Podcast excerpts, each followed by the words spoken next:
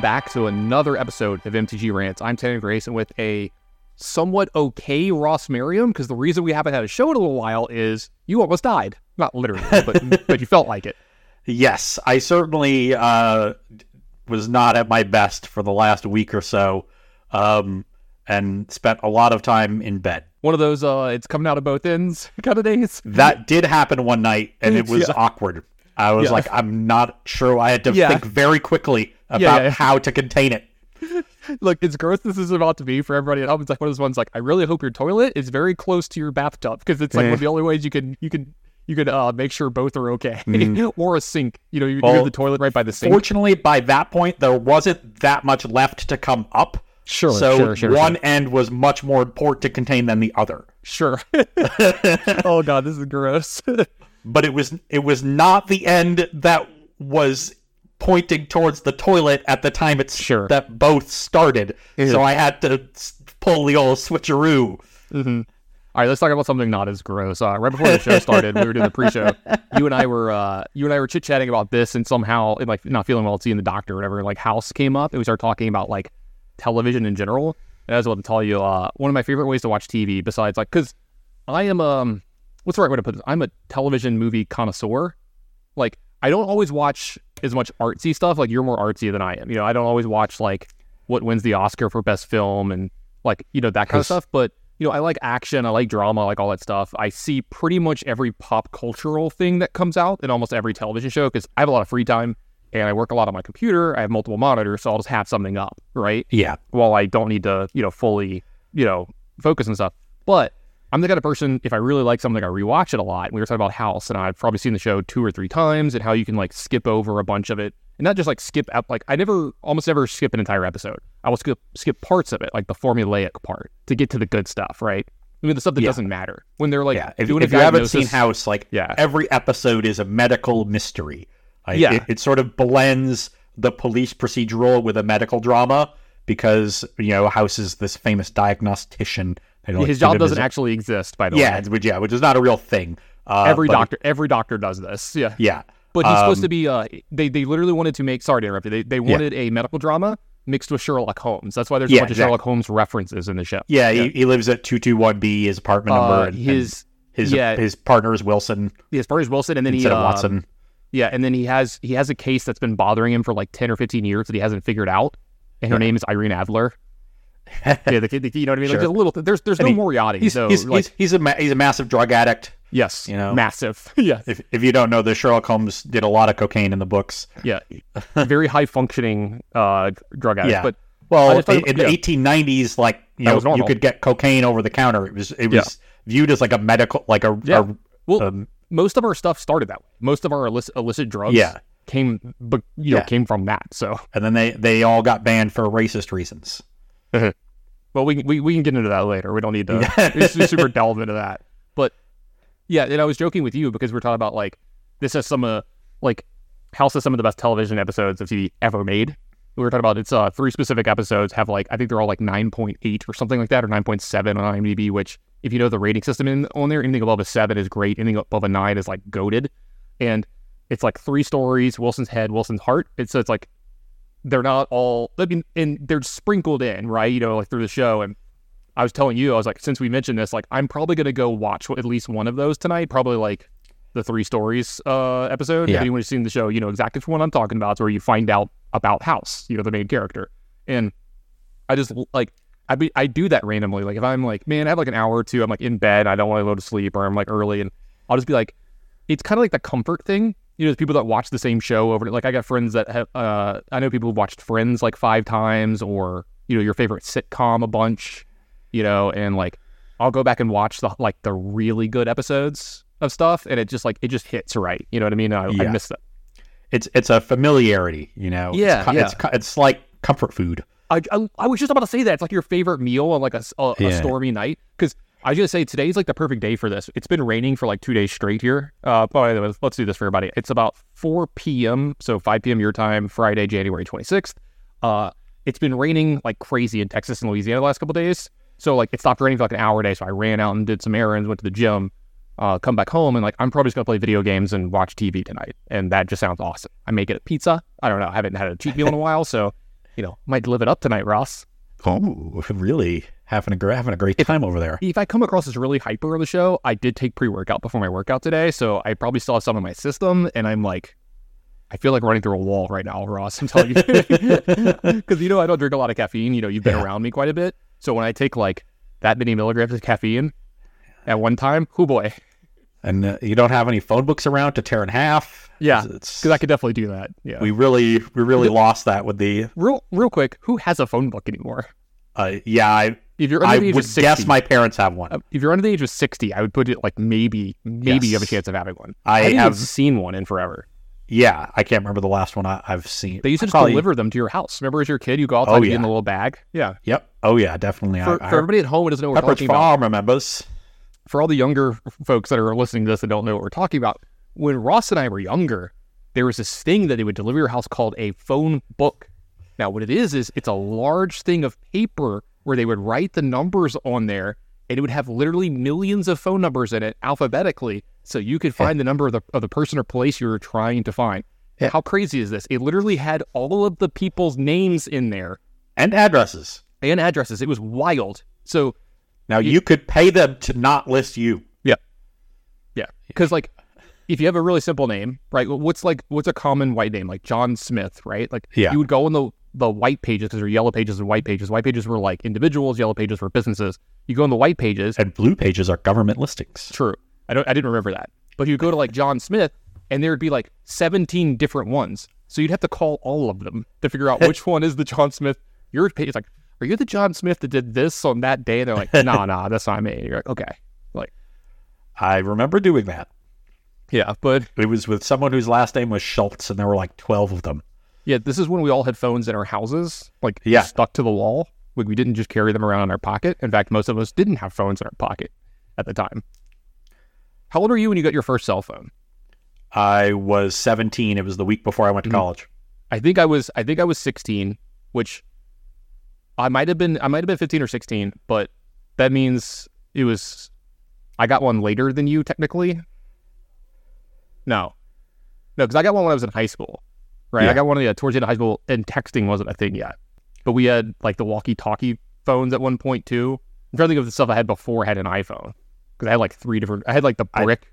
Yeah, I had the Nokia brick. brick. for a couple of years, and then You I had had a, cha- a you had to sliding once phone. a I loved that phone. Yeah, you had to charge the thing once a week. The sliding phones were cool, like the Matrix. The thing is, Yeah. like after the like the two or three hundred slide on it, they start to like get shitty and like wouldn't work as well, or they break too often. So that's why they stopped doing that. And then same thing with the flip phones. The flip phones eventually start to wear down too. Yeah, like the hinge would break. So I, I liked the Yeah. slide a lot better than the hinge. And then Yeah. the flip. Nice, nice. Any Okay. other uh, walks down memory lane before we get into the the spoiler? What other old technology can we talk about? Yeah. Remember card catalogs at libraries? yeah. Oh, the, the Dewey Decimal System. They probably don't teach in school anymore. Said, Yeah. "Uh, What about this? Uh, people in my family. I was the first one not to have a beeper. All the other males in my family had beepers. Look that I'm- one up, kids. If you don't know what a beeper is, look it up. It's wild. Who? They, they they are still technically used today.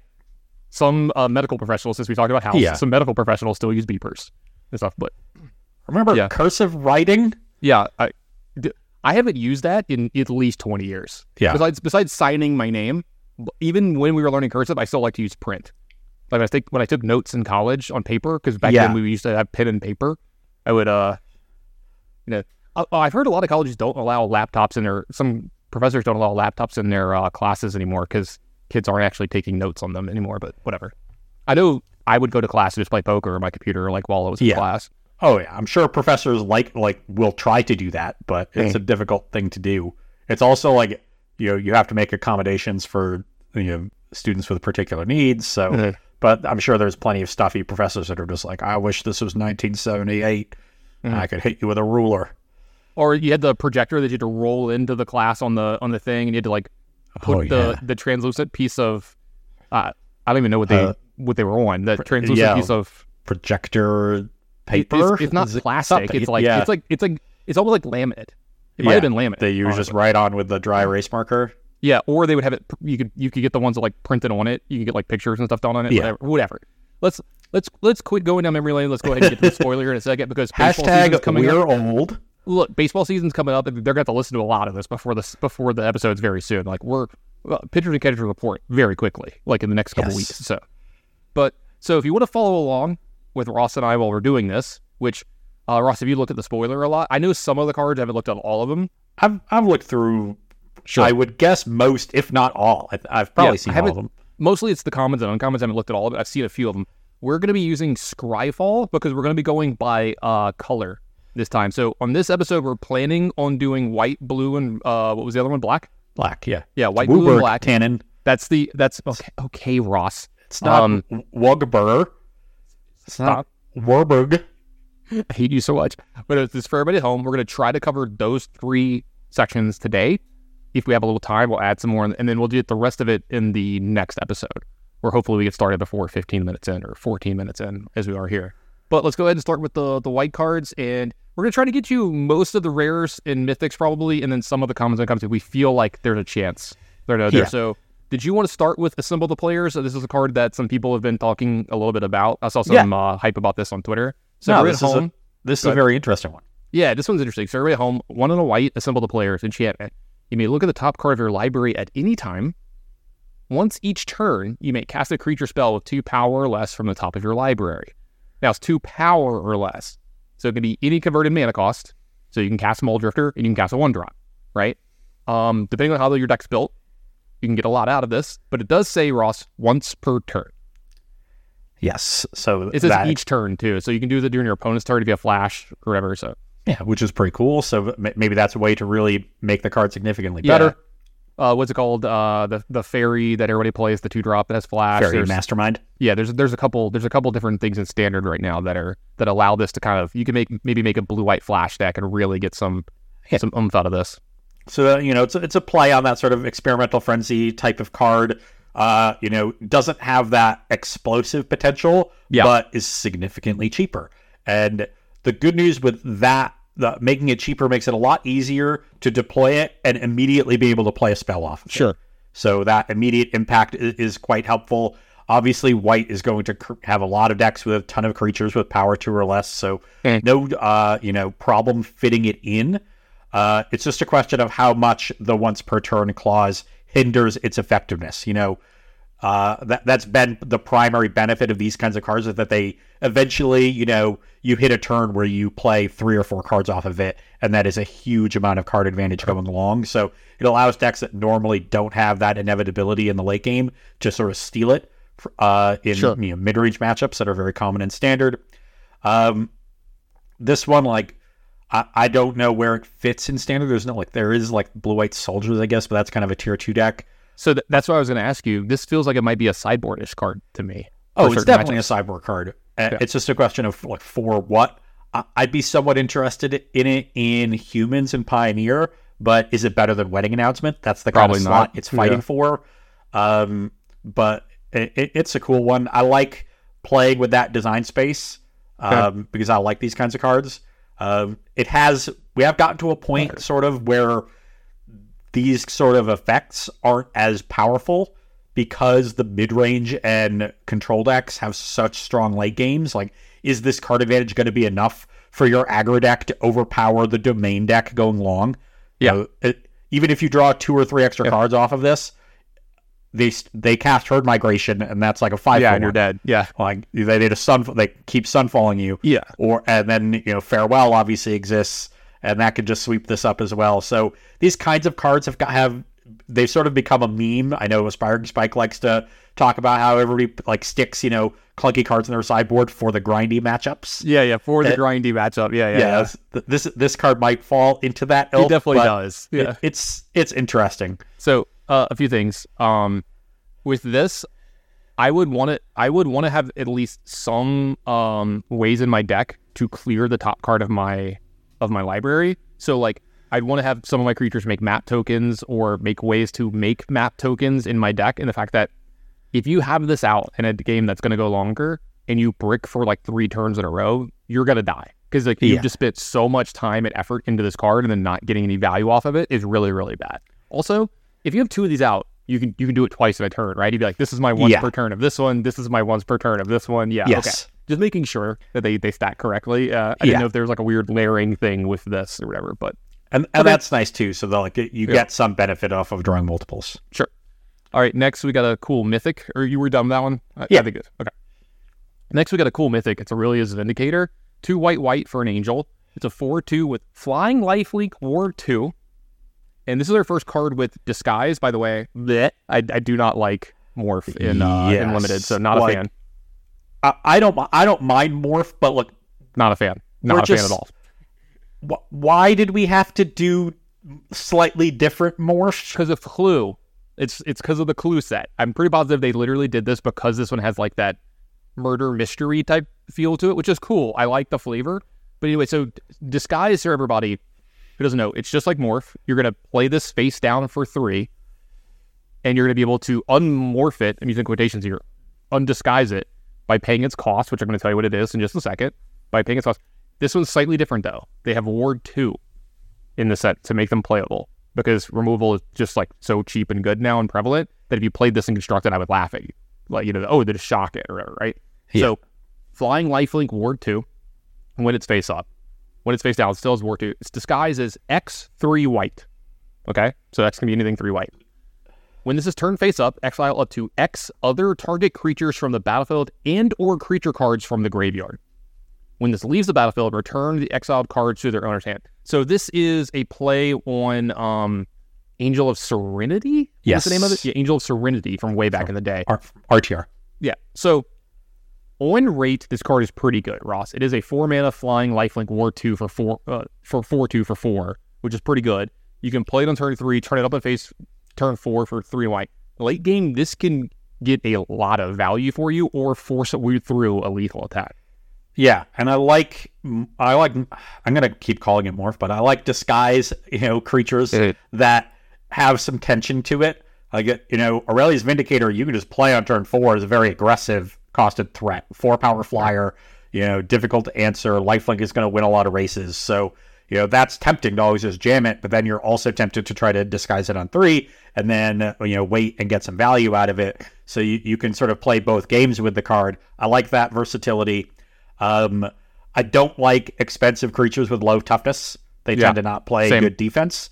The lifelink helps, and obviously when you you know morph it up or turn it face up with disguise, you end up generating a pretty big tempo swing if you want to.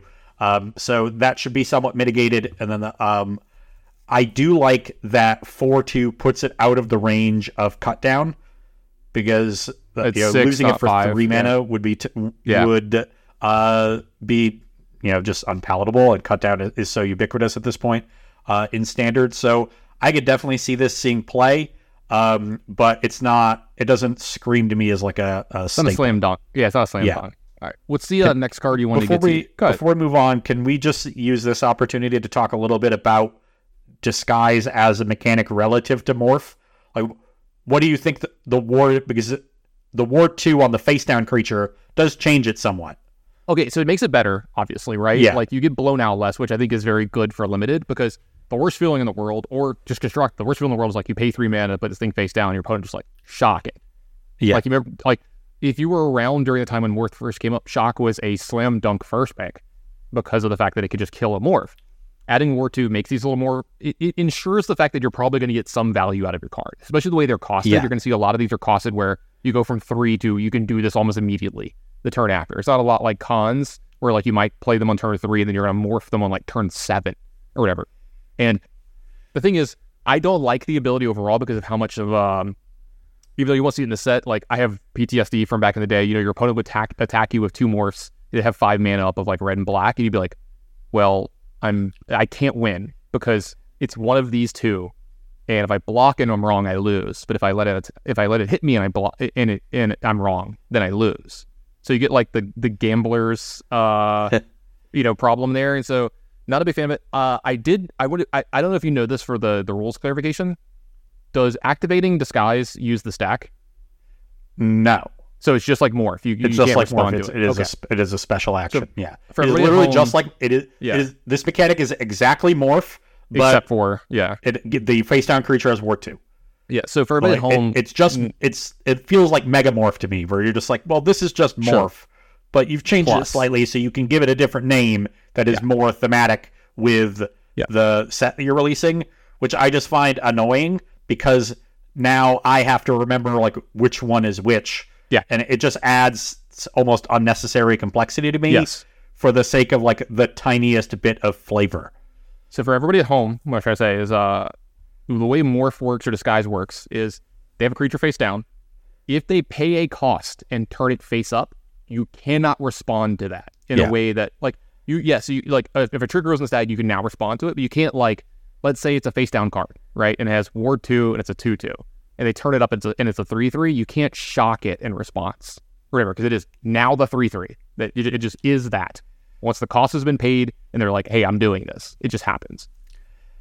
Yeah, and uh, it's, um, I mean, it, I I think it morph ends up getting you to do do some interesting things. It gives you things to do with your mana late, um, which I like, um, and uh, obviously disguise pushes you towards that end game where you get to you know trans or turn your disguise creatures face up because they're just not going to die as often. Now, my question is does that mean we're going to have a million limited games that start with turn three face down creature, opponent has the same, and then you just attack and trade? And your disguise creatures just trade on turn four, like 50% of the games that you play in this in this limited format. That's my worry because um, you know, players are obviously going to like play their least powerful face down creatures early. Uh, and you're, you know, you're not you're if you're on the play, you can't just like not attack, and if you're on the draw, you can't just like not block. Uh, I I feel like it might homogenize, uh, you know, the the play patterns of Sure. the limited format, and I'm worried about that. Yeah, I, I can definitely see that. Not a fan of that. That's another reason I find those formats boring as well because of that very reason. All right, so we're a little behind schedule. Let's try to pick this up just a tiny bit. Uh, Yeah. What do you want to look at next? Because there's a So lot of I comments like in the comments. uh, case of the Gateway Express, and that also Sure. introduces one of the other mechanics of the set. Yay! The, this one is type. so God. The wording on this is so bad. Yeah, it is I do very not like clunky. Yo, It, it, so cases are a subtype of enchantment. Um, they all have and and you know they almost all have either like a static ability or an enters the battlefield ability, and then there is a condition for that is the solve condition, and if you meet that condition, then the case becomes solved at the beginning of your next end step. Whenever the the condition is met, and then once it is solved, there is some other ability that is now granted to the case, um, you know, to get you some extra value. So for Case of the Gateway Express, when this case enters the battlefield, choose target creature you don't control. Each creature you control deals one damage to that creature. So a decent removal spell for a white aggressive deck. I like that. And then to solve, three or more creatures attacked this turn. Now, presumably, you're playing a bunch of creatures in this you know deck, so you can solve it. And then once solved, creatures you control get plus one plus zero pretty cool. You've got now got a removal spell and a half anthem effect stapled to one card at a relatively low cost, two mana. Seems pretty cool to me. I think there's going to be a lot of cases where you can go like you know consider Pioneer Humans again. That's my canonical example of a white aggressive deck. You know th- when you have your triple one drop starts, you know th- they play their creature on they play their Blood Tithe Harvester, and you go Case of the Gateway Express, kill your Harvester, attack with my three creatures. Case is solved. Pump my team. Mm-hmm. now you won't get the effect until the next attack step. Because Yeah. it happens to the end of your turn, so it's a little slow. And they maybe yeah, there's like use the lag of the spells. solve is an issue with, with these Yeah. cards. But I can definitely see this card getting played for sure. Like this is one of the ones that the way it's naturally going to play out is going to be pretty good because Yeah. like I also like that it only costs two mana as well. So like you could fit it into your turn three, four, five pretty well with like doing something else with your mana as well. So like you know you're using the first couple turns to get the creatures out that you need to solve the case. You know if you don't have to just jam this on like two to kill something or whatever. You know, but Yeah. And Yeah, even doing that on little turn, like if you have one drop and then you use this on turn two to kill their elf, Uh-huh. that's perfectly fine. Yeah, especially if you have creature lands as well in your deck, you have like Mutavault.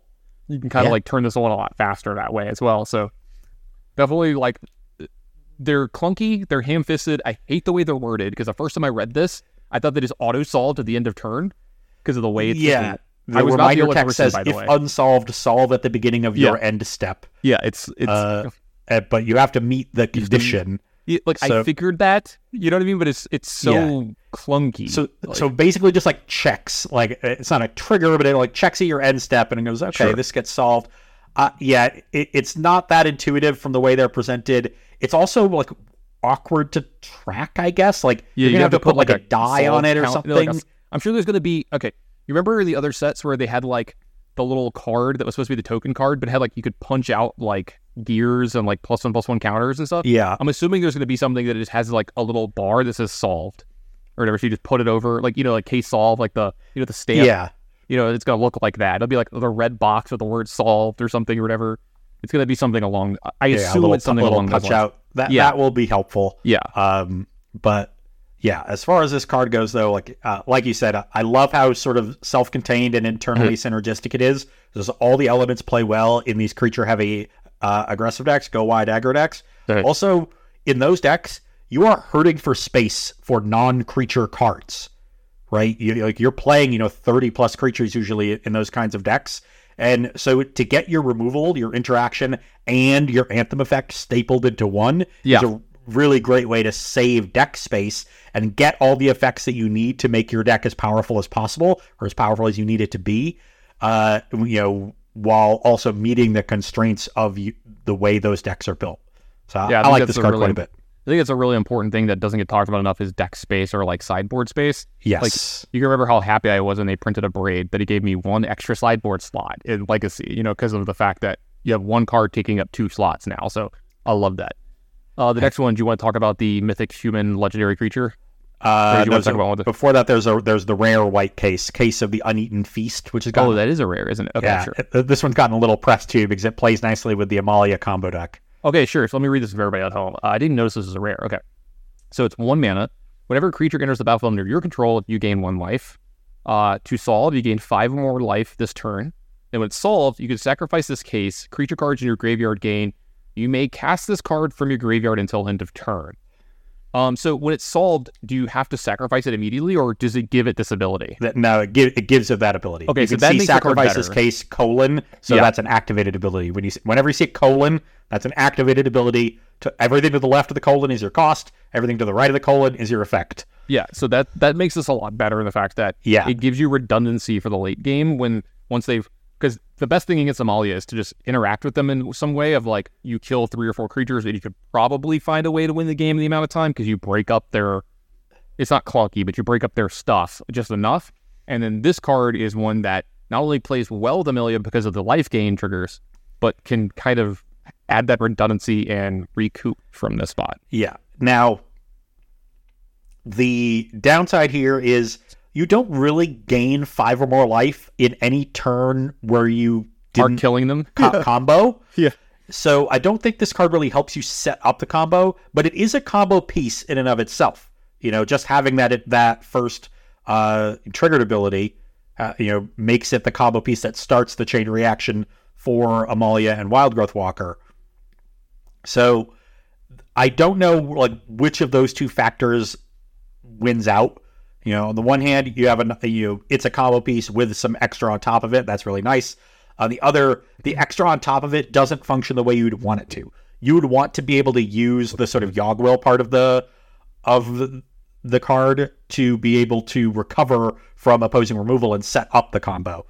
Uh, now, it can help you, like you know, I guess combo multiple times if if they find a way to stop you. But um, I, I, I so I'm not. I don't think this card's a slam dunk, but it's it's another one on my interesting list, and it is a very obvious home to try it in. All right, next we have the Streetwise Lookout. It's two and a white for a 2 2 legendary creature human scout. Uh, creatures you control power 2 or less can't be blocked by creatures of power 3 or greater. And then, if an ability of a creature you control power 2 or less triggers, that ability triggers an extra time. So, this one's getting a little bit of press the fact that like you can do a bunch of cool stuff, your creatures are unblockable. It also can pair pretty well with Symbol to Players. I think is the name of it. Yeah, Symbol to Players, card that we talked about a little bit earlier. Also, everyone loves a good Panharmonicon effect. So, like, I see this being a big time commander card. I am worried about the fragility of this card when it comes to constructed. Yeah, I am. Uh, so I think it's pretty hard to try to you know, play this on turn three and then untap with it and do Yeah. stuff.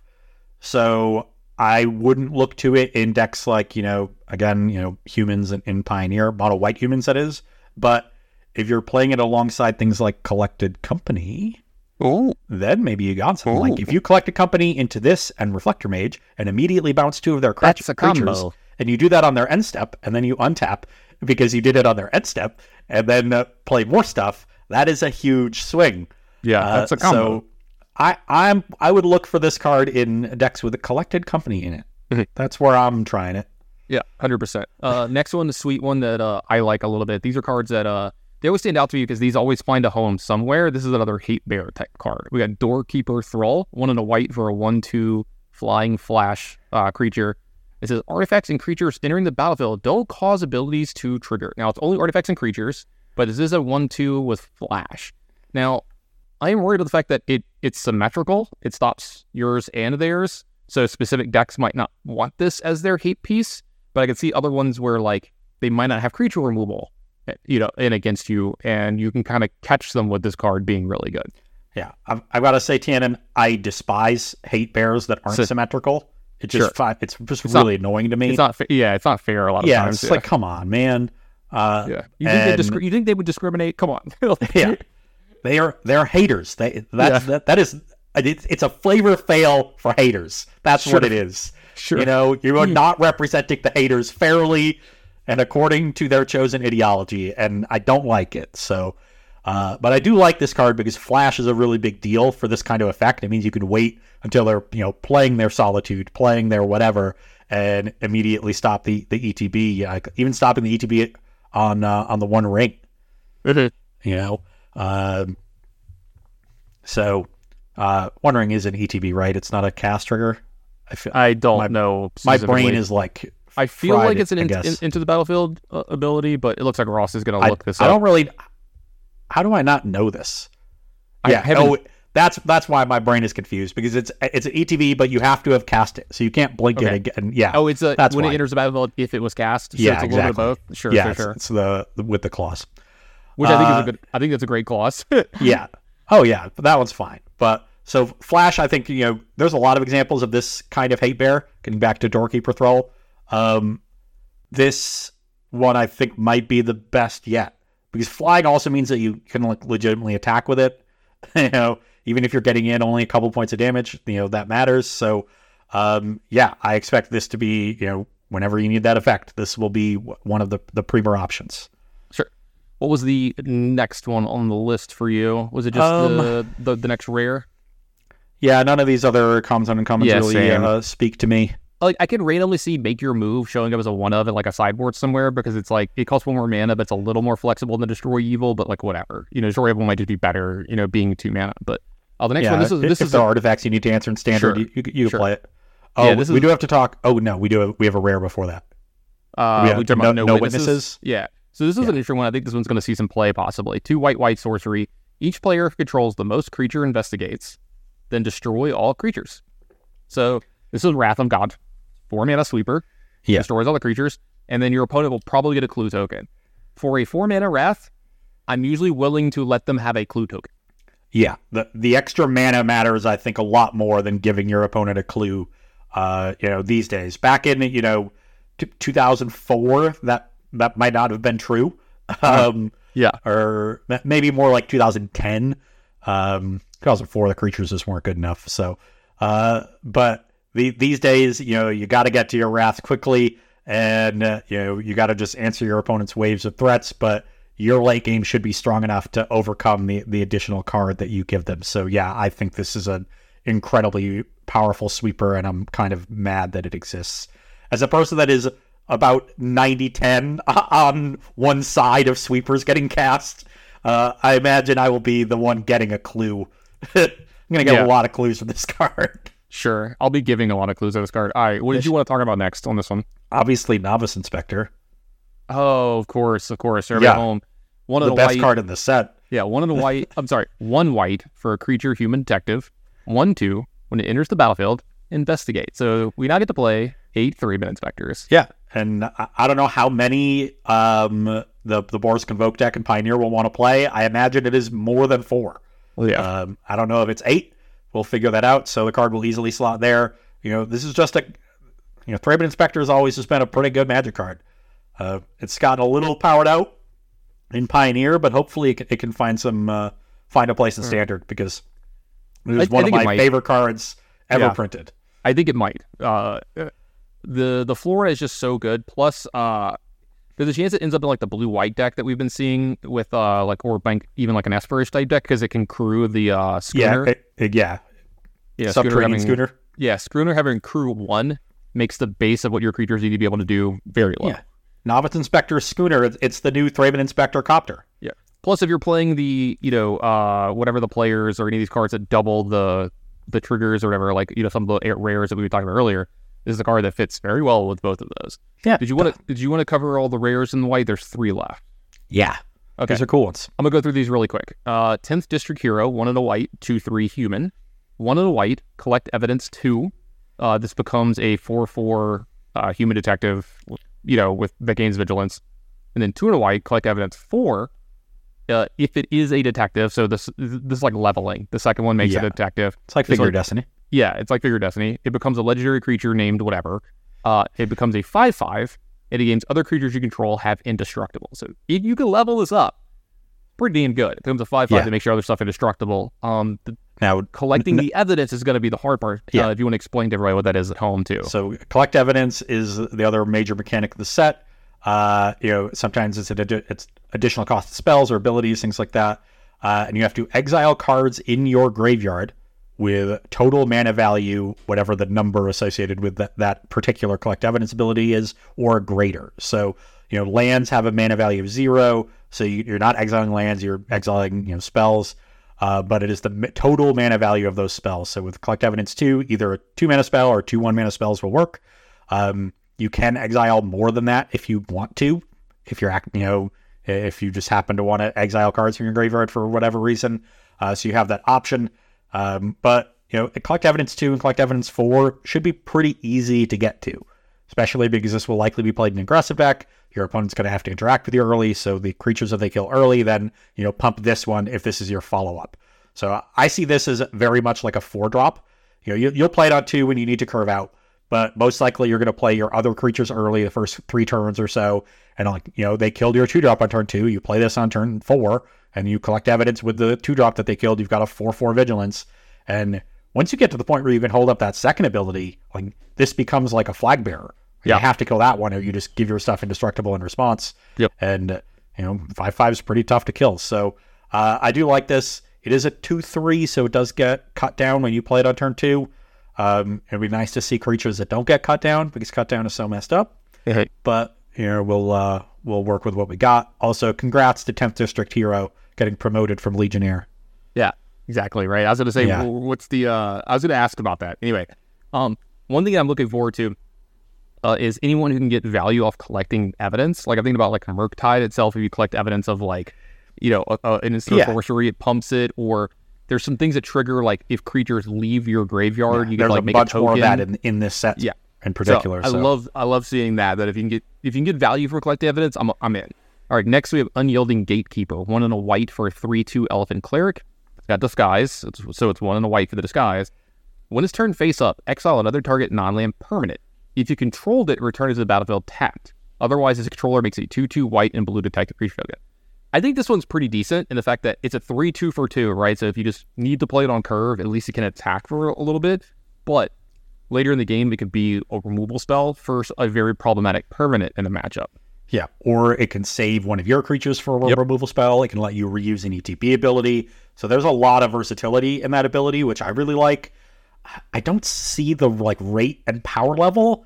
Like Sure. everything looks fine. It just feels like a card that is a It little bit short. five mana to do it. Is the big problem. yeah, uh, it's like, going to take know, two turns usually to do that, not one. So, you know, and that's it's sort of always been the issue with morph in constructed and you know the the other morph mechanics that you really don't want to be playing a three mana two two, and that's like Yeah. more true than ever these days. Sure.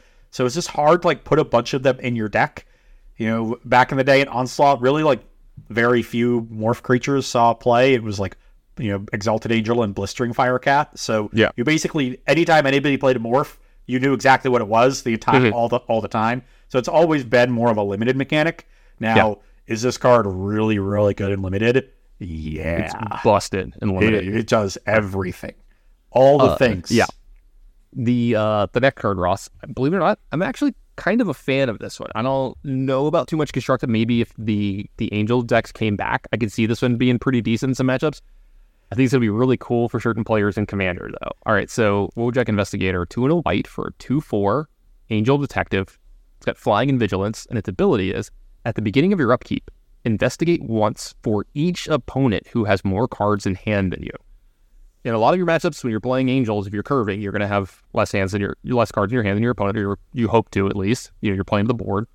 In commander, you're hoping for two or three, you know, clues every time. So if your deck does something with tokens or draws extra cards, or whatever, this could be really busted for you. Uh, just so we get you know the other side of Magic, not just the competitive standard version, but I can see this card also possibly getting played somewhere because again, it, it it's a two four, so it, it passes the cut down test. It's Yeah. got flying, it's got vigilance, so it's going to be really good in the in the creature matchups. So like maybe that's the kind of matchup that you want it in, but you really need this ability to trigger at least once in your game for it to be really worth the investment. yeah, probably more like twice. I mean, if you get it once, I'm I'm pretty good with it. The problem is is it eats itself, right? Like you need less cards than your opponent, and you're giving yourself. So like you probably just like don't crack your clue in, in, in a lot of spots. You're Yeah, You know, you're just, like, you, kinda you could time back. that pretty pretty well. I think you could play yeah. around that aspect of it. My issue with the card is that it's a three mana creature that doesn't do anything unless you untap with it. Sure. And even if your opponent doesn't have a removal spell for it, they can blunt its effectiveness by just playing their own spells and being proactive. So I'm not sure like where it fits. Like if, if you play it in the control matchups, the mid range matchups, they're probably just going to kill it and you're not going to get much value. If you play it in the aggro matchups, like you're probably not going to be able to trigger it because they're emptying their hand as well. It is a 2 4 flying vigilance. That body is good in aggressive matchups. Mhm. Uh, but, you know, there's plenty of like reasonable defensive bodies. So I don't really see it with this card uh, in constructed. Um, but, you know, well, we'll see. Uh, I the first blue card that we talk about is this going to be just the first rare, or was there something else you want to talk about before we got? I just want to mention one of my favorite commons that I've seen for limited Sure. purposes, and that's Benthic Criminologists. F- Four and a blue, four five. When ETBs or attacks, you can sack an artifact if you do draw a card. So it just like lets you churn through all the clues because there's so much cluing going on. And you know there are times when you just end up with like three or four clues and you just don't have the mana to sacrifice all of them. Reasonably sized body that just gives you a bit of extra mana. Really, really cool. I want to play Uh, blue clue heavy decks and just turn five criminologist. Speaking of really cool, there's a part of me that kind of likes. There's a card called Candlestick, and you know it's set after Clue, and it, it is a Clue. It's an equipment that is also a Clue, so you can say it's just really it's like it's like all the stuff that's like creatures that are Well- also food. You know, like it. Look up in the in the row above it to the left. Oh, the wrench. Yeah, yeah. I know. Oh, it doesn't the, say the yeah, other yeah. clue equipment. It's it's a cycle Tannon. Yeah, I, I'm aware. Yeah, They I'm did saying all. I, I think I think they're really cool uh, for the flavor. Anyway, so um, the first card we're going to talk about here is the first rare in blue. It's Case of the Ransacked Lab. This one's pretty cool. It's two in a blue. Instant and sorcery spells you cast cost one less to play or one less to cast. To solve, you cast four or more instants and sorcery spells in the same turn, and when it's solved, whenever you cast an instant or sorcery spell, draw a card. So here's the thing: very hard to use altogether, but this is a way to make your instance of sorceries cheaper that cannot be used a removable spell against. You can't like kill your Goblin Electromancer or your what is it, Baral. You can't just Yeah. like shoot your Baral in some way, shape, or form. So this can get around some stuff. Uh, I think it's gonna be a little too clunky, and like you're you're you know you're gonna be playing a bunch of cantrips anyway. So like, why are you why you don't need this card? But when it goes off, this card is probably pretty bonkers. Yeah, I have a few problems with this card. One, that first ability, making your instants and sorceries cheaper by generic, has historically not played that well in decks that want to play a bunch of spells in one turn because Yeah, they're playing, de- yeah. yeah, they're playing one mana spells. Yeah. You know, so that you know are a single blue mana, so you're not really impacting the cost of your spells. So that actually doesn't go that well together. Like the, the one exception has been Modern Storm because they you know didn't have access to good rituals, so Baral and Electromancer were Yeah. necessary to make Pyretic Ritual and Desperate Ritual playable. Um, and the other problem, I, I when I read this card, I immediately thought of Pyromancer Ascension. That was sort of the Sure. you know you play a bunch of spells, to, you turn it on, and now you've got this incredible engine. Uh-huh. The issue is Pyromancer Ascension. I think is both easier to turn on because you can do it in stages. You don't have to do it all in one turn, and I think the payoff is better. Drawing a card is worse than like effectively drawing a card that is immediately cast and for free. Uh, and I think you're just going to end up decking yourself a lot with Sure. case of the ransack lab. Like it doesn't actually like help you kill them the way Ascension eventually did with like you know copying like lightning bolts and stuff. five times. Yeah. yeah, it didn't give you extra bolts effectively. So Yeah. uh, it feels like Pyromancer Ascension, but it does a lot less Mhm. with the, just the overall you know makeup of the card. Yeah. All right, next is my vote for possibly the most messed up card in the set because this one can do some fucked up stuff. Uh, this is Conspiracy Unraveler. Five blue blue for a flying six six Sphinx, Sphinx Detective. Here's where the card gets messed up. You may collect evidence ten rather than pay the mana cost for spells you cast. This card screams Reanimator, Ross. Just put me into play, like mill your deck somehow, give me into play for cheap, and then just start casting your graveyard. Like you can, if you can somehow like mill your graveyard out, right? You know, mill yourself for 10, 15 cards. You get this in your graveyard. Uh, I assume you're gonna have like omniscience in your deck and stuff like that, or enter the infinite, those kind of cards. So that it's almost like free. You know, you'd be like, all right, Yeah. mill- put one of those into play. You're gonna have Griselbrand in your deck, whatever, blah blah blah. So like you're gonna have all that. So like there's a chance this card shows up in like some weird combo deck in like Legacy or something. Yeah, it it it takes a little more effort than some other reanimation targets. But I agree, there's some payoff here. You know, pe- people have played omniscience in show and tell decks. It's really, really powerful. Um, and the the question is like, how easy is it to put that many cards in your graveyard? Obviously, like these Yep. reanimation style decks and a deck you know built around Unraveler, you're gonna have a lot of expensive cards that you can you know mill. So it's not you know remember it's not collect evidence ten where you have to exile ten cards for each spell. It's ten mana val total mana value of cards. So if you've got you know a Griselbrand in there and then you know an Exhume, that's te- that gets you to ten. You're there. Uh, yeah. Yeah, and Also, it's blue. Don't forget that's that's a big thing. yeah, so, well, I, I agree with you. This one's very intriguing as, as it's obviously like going to be used as a reanimation target. It's not really you know viable in other modes. I don't think, especially Yeah. like when you know we're already hard casting like a Traxa in, in decks. Um, I don't think you're going to be hard casting this over it, but if you can set up a, an- a sort of self mill reanimator deck where you're trying to reanimate this on like turn four, and you've got a pretty stocked graveyard, Yeah. I'm I'm intrigued. Yeah, there's a few cards that work really well with it too. Um, what's the newer?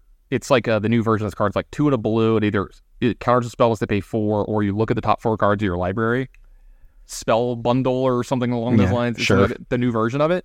Well, that one, like whatever card you don't select of the four cards, they go to your graveyard. So like you can kind of slow roll it too and do it kind of at the end of their end of their turn. The problem is if you do this, your deck's gonna be clunky as shit. Like that's the only thing. So your deck needs to play out pretty well, other than these cards. So, you know, think of cards like Thought Scour, you know, Mental Note, and those kind of formats, or anything like this, where like you know the card has like it does stuff, but also lets you pitch cards. Like uh, you know, anything like that's going to be pretty impactful. Uh, what is it? Careful Study is that the one where it's like one in a one blue, draw two, discard. Discard two, yeah. Yeah, like cards like that are going to be pretty big and stuff like that. So enough on that one. Um, someone way smarter than me is going to break this card. Pretty sure. yeah, there, there's definitely power there. Uh, that uh, you know, Yeah. uh, casting free spells is good. Who knew? Uh, next card seems like a uh, commander card to me. Uh, Coveted Falcon, one blue blue for a one four flyer. Whenever it attacks, gain control of target permanent you own but don't control. It's got disguise for one in the blue. When it's turned face up, target opponent gains control of any number of target permanents you control. Draw a card for each one you've gained this way. So it does play a little bit where you can be like, you know, you know you're going to get to attack this turn limited. So like this is a very clunky way to draw a card or Yeah. a couple cards limited. You could be like, here, you could have like a few of these things. I'm going to get to attack, get this one back. And then like you might leave them with an extra land. Or like one thing that I could really see with doing this is you have a creature with like an arrest type effect on it, you know, some like an enchantment that stops it, but like it still is in play. You're like, okay, here, you can have it. It's yours now. And then eventually I'll get it back. But it, like, you know, getting something extra. But Yeah, it's, one I think this is a really cool card. Like it, it does Yes. a lot of weird stuff, and I like cards like that. But it doesn't strike me as something like really powerful because it, just takes a lot of effort to set up. You know, j- just Yes. imagine like you know, it's pretty easy to draw the first card off of this. Mhm. You you you play face down on turn three. Next turn, you know, attack before blocks. You know, but flip it face up because it's a flyer. Give you one of the lands that I just tapped. Uh, you know, uh, you can deal you one. Okay, I'll take that land back, and I've drawn a card. So I've gotten a you know a one four flyer that drew a card for five mana spread over two turns, and like that's not good enough. But that's the part that's easy. Doing any more than that is kind of difficult. Like, I think it's going to be good and limited. Like I think it's going to be a, a very fine card and limited. Yeah, yeah. Yeah. Oh, especially like you know, you could like if the game goes long, you just like give them a couple extra lands. You could give them, you know, uh, like you said, like against any like white deck, you know, you just give them a bunch of stuff that's uh, pacified and, and stuff like that. Yeah. Um, you know, even just giving them like some of the weak creatures that you have lying around the battlefield for extra cards to dig towards a bomb or something can be really helpful. Um, yeah, I do think the card is a, a good limited card, but it, it's it's a cool card. All right. Next, we have Cryptic Coat, two and a blue for an equipment. Uh, when it enters the battlefield, cloak the top card of your library, then attach Cryptic Coat, coat to it. Uh, cloaking is uh, Manifesting. It's manifesting, You put the card face up, except it has the word too. Yeah, it's the disguise analog of manifest. Yeah, sure. yeah. Equipped Mo- creature gets plus one to morph, zero. Morph is morph is to Sure. disguise as a uh, manifest is to cloak. Sure, sure. Kids Uh, don't do analogies on the SAT these days, by the way, so they probably don't Do even know really what, what that means. Yeah, I That- hated analogies. yeah, they took analogies away like ten years ago. I overthought every one of them. Anyway, equipped creature gets plus one plus zero and can't be blocked, so not bad. And then you pay one of the blue and return it to return cryptic coat to its owner's hand. So, uh, very mana intensive, but like in limited, this card's pretty messed up. I think this card's is really good. Like, but on its on its face, it's a three mana three two unblockable that is very difficult to answer at rate. You know, you answer the artifact, I still have a two two. You answer the creature, which also has ward two on it. So it's three mana three two ward two Yeah, unblockable. and then you can just keep you can just Then keep I, doing like this more. Too, yeah. eventually, like I just keep returning it. yeah, this um, card's pretty good. I I I think this card is really really good. It's one of my and it, it's it's it just seems awesome. Yeah, I'm gonna slam first pick this, and then yeah, this is why I make, make Yeah. sure. Oh, I Bit- think it will definitely make Yeah. constructed. This is uh, honestly, this would be in my you know Mm. top whatever list if we made lists. Yeah, speaking of cards that might make constructed, I'm gonna talk about this one quite a bit. Uh, Curious Inquiry is next. So one blue enchantment aura, and enchants a creature. Uh, when enchant- enchanted creature gets plus one plus one and has when it deals combat damage to a player, investigate. So obviously, I think back to uh, what was the name of that card? Curious obsession and Curious curiosity. Obsession. Yeah, Yeah. curiosity. This is not that. No. the fact that you you you have to invest more to draw the card. So those cards are infinitely better than this one. But this is a version of that card. It could see play at some point in time. It does accrue value. If you can get any extra value out of the artifacts or tokens as well or permanents, that's another thing that you can do. But there's a chance this one sees somewhere because it still is a one mana quote unquote curiosity type thing. Yeah, I, I do think it's very different. I think if this card is going to be good, you need to be taking advantage of putting artifacts onto the battlefield or like mm-hmm. permanents in some way. So uh, rather than just using it as a card advantage engine because it's too slow and mana inefficient for that. But if you're taking advantage of that, if you're a deck that like wants to generate a bunch of artifacts and you have some good payoffs for that, then then I could see it. The only question is then like you're balancing like this and your payoffs, and you need enough creatures with evasion and uh, then other artifacts. So it, it's hard to balance all of that in one deck. Yeah. Um, You're gonna but- need flash threats for sure, so you can like hold up the mana and Yeah. this and counter spells and stuff. So it's gonna it's- it's, gonna it's gonna need to all work together really well to make this card as good as it possibly can. be. Yes. Uh, um, I like the next card as well as uncommon. so I, I like this one a lot myself. I think this is one of the like sneaky best cards in the set, aka like Yeah. you might get played a lot. I call this one so it's deduce, but I call this one think twice at home. So this is one of the blue, Is it draw a better than card. think twice. Yeah, it is better than think twice. So it's one of the blue, draw a card, investigate. Uh, this just screams. Uh, what do you call it to me? Um, uh, X red red red. Uh, curiosity. oh, uh, uh, yeah, it's. Not indomitable curiosity. creativity. Indomitable creativity. Uh, yeah, I was gonna say thank you. This just screams creativity to me because it draws you a card for one of the blue. It allows you to fold up your other spells as well. Also, putting something into play for your for your uh Yeah, your. I didn't even think about that, but yeah, it seems great in, in creativity decks. Yeah. Otherwise, I think this card is just really good in a lot of the decks, especially if you, you need to charm through your deck. Uh, it allows you to hold up something for the rest of the game as well. It gives you a permanent. Like, there's so much to love about this card. Yeah. Ross. People have tried playing the instant speed divination in like, Pioneer. Mhm. So the idea of playing this card in standard does not phase me. People played Think Twice in standard. Uh, you know, the last time it was in the format. One of my favorite cards. One of my Yeah. absolute favorite. I I love Think Twice. Oh, fucking Waffle Top! I kept playing the card modern. yeah. so yeah, this card is better than Think Twice. I think it is. Uh, Well, let, us be fair. There are some builds where Think Twice would be better than this. Like you have Thought Scour in your deck and stuff. Anyway, sure. continue. Uh, yeah, but Let's- there's let's not- also ways to take advantage of, of artifacts. So if you're Sure. trying to, you know, if, if you can do that, then the, this card gets even better than just the straight two for one. So yeah, I just wanted to highlight that as a, you know, it's a very simple card. Only has four words of rules text. Watsy. Uh, I'm not sure how this one snuck by. Uh, you know, there's a whole paragraph of flavor text on it. Probably more flavor text than the rest of the set combined. I would I would pay to have a version of this card that literally just had the four words. Kind of like remember Lightning Angel originally, and then the when they Yeah. when they made vigilance a keyword and lightning was just three words. Like it'd have it just in the middle of the text box. Just draw a card, investigate right in the middle of the text box. I would pay for that just because it's Yeah. so clean. and It's just it looks so good to my eyes. Yeah, or like the there was one version of lightning bolt when they reprinted it that just said deal three damage to target Yeah. player. Then the, then the next year they printed it with you know six Seven lines of flavor text. Yeah. Uh, All right. But yeah, just wanted to highlight that one. That's an easy card to overlook, but I, I think it's very playable. All right. What do you think? Uh, you wanted to talk about Uh, next? So I got Forensic Gadgeteer, great name. Oh, to absolutely. blue, two three, Vedalken Artificer Detective. When you cast an artifact spell, investigate. Activated abilities of artifacts you control cost one less to activate. This effect can't reduce that cost to less than one mana. Seems pretty cool to me. We can start sacking our clues for one. Uh-huh. We get to cast and we get to investigate a bunch, like uh, generate a bunch of artifacts. It's uh, unfortunately it is cut downable as a two three. If only it was a two four. Uh, I don't know like what a cheap artifacts we can play this with. Like obviously there's Bauble in modern. I don't think you can play this card in modern, especially because it's also boltable. Mhm. Um, so I really wish it was a two four. Yeah. Um, but I'm I'm intrigued. Like when you can generate just like a giant pile of artifacts, like it's not that hard to figure out ways to to take advantage of them. Mhm.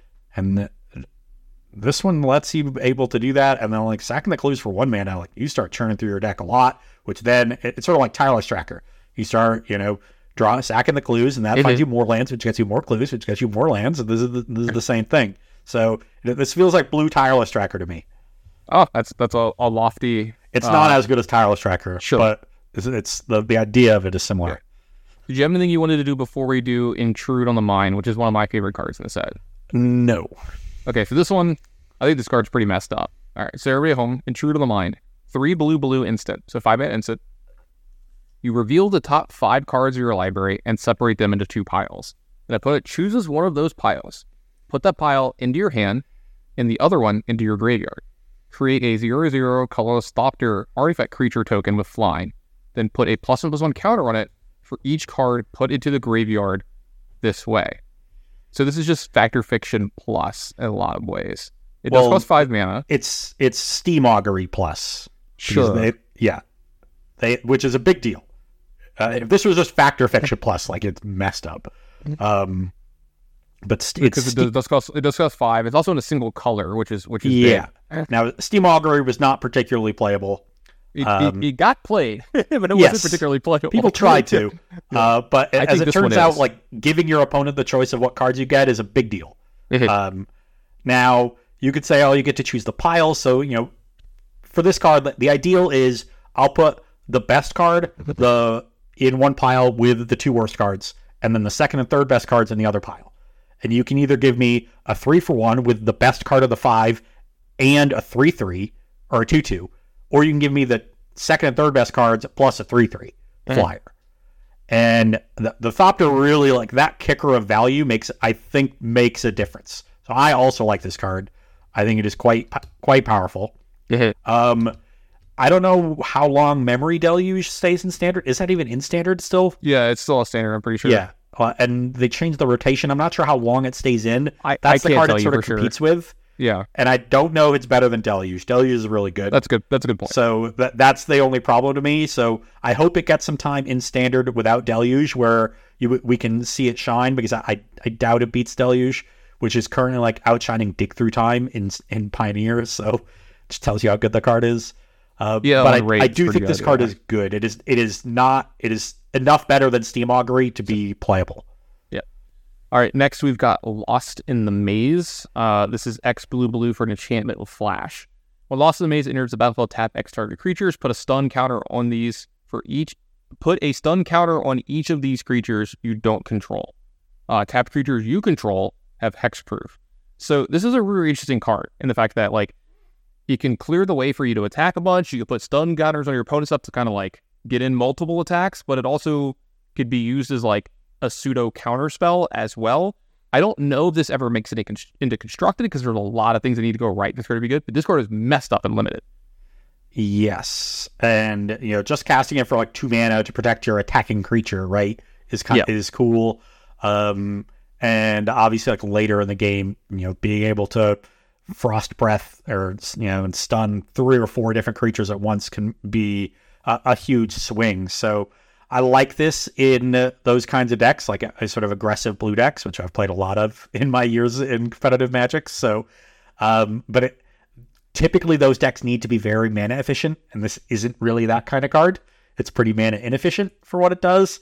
So that's what really worries me about it. But it is a card that is incredibly versatile. Does a lot of different things, like you said, you know, protect your stuff or force through your attackers. So it, it has a you know very clear kind of strategy that it fits into, and it does a lot of good things for that strategy. But the, the big question is mana efficiency. Which one do you want to do next here? Um, yeah, don't really care about those next two commons and uncommons. We got Proft's Eidetic Memory, Hey, one in a blue legendary enchantment. When it enters the battlefield, draw a card. You have no maximum hand size, and at the beginning of combat on your turn, if you've drawn more than one card this turn, put X plus one plus one counters on target creature you control, where X is the number of cards you've drawn this turn minus one. Interesting card. So by itself, you know, when you play it, you'll get at least one counter on a creature. But there is some tension because to in order to you know maximize it, you need to play a bunch of spells and draw cards, but you also need to have creatures with counters on. decent with clues as well. Yes, it's good with clues, but is that like good enough where you're like sacking a clue and putting one counter on a creature? Probably not. Um, I don't think it's powerful enough for constructed. Probably a very good limited card. Where Yes. like do the one counter does matter, and you're going to have a mix of clues and draw spells and creatures. Like it, it strikes me as a very very good limited card. It also just comes at a very low opportunity cost as a cantrip. Um, but I don't think it's a constructed card. But um, it, it's it's another it's another like interesting one. It does a lot of very different stuff. It's a it's a card that doesn't have much of a like a previous comparison. Mhm. But yeah, I don't see this being you know going into your like Phoenix deck because Sure. you also can't like play a bunch of spells, return Arclight Phoenix, and then put a bunch of counters on it Sure. because they both trigger at the beginning of combat, and Eidetic Memory has to have a count uh, a target when the ability goes on the stack. Yeah. which is before the Phoenix uh, is on the battlefield. If that worked, then it would be kind of cool. You know, if Yeah. you could just like attack for six with your Arclight Phoenix, Sure. That would be Uh, fun. before before we get to the next one, I want to talk about this one card just for a second. So this card called Reasonable Doubt. It's one of the blue. It's an instant. It says counter target spell. Controller pays two. Just suspect up to one target creature. A suspected creature has menace and can't block. Okay. Not saying this card's going to be like great constructed or anything. This will be decent limited. I just want to talk about suspect for a second. It says you can suspect up to one target creature. It doesn't say creature you control. So like there's something to be said in limited in this format. There's going to be games that are won by suspecting your opponent's creatures. Yeah. To where you get to like, you're going to be like, they're going to leave back there like 5 5, right? Attack you. So stuff, you're going to be like, okay, suspect that piece of shit. like, that guy did it. It's going to be like, uh, what's the name of that game everybody was playing during the pandemic? Uh, uh, Among Us. yeah, it's going to be an Among Us moment. That guy did it. so suspect that guy. And then, you know, or that person did it just a ton. And Yeah, it, it does not surprise me at all that the suspect mechanic emerged in a set that was designed probably in 2021. Yeah. Right. So uh, next we got reenact the crime. One, bl- it's, it's cryptic command mana. One blue, blue, blue. Instant. Exile target non-land card from in a graveyard that was put there from anywhere this turn. Copy it.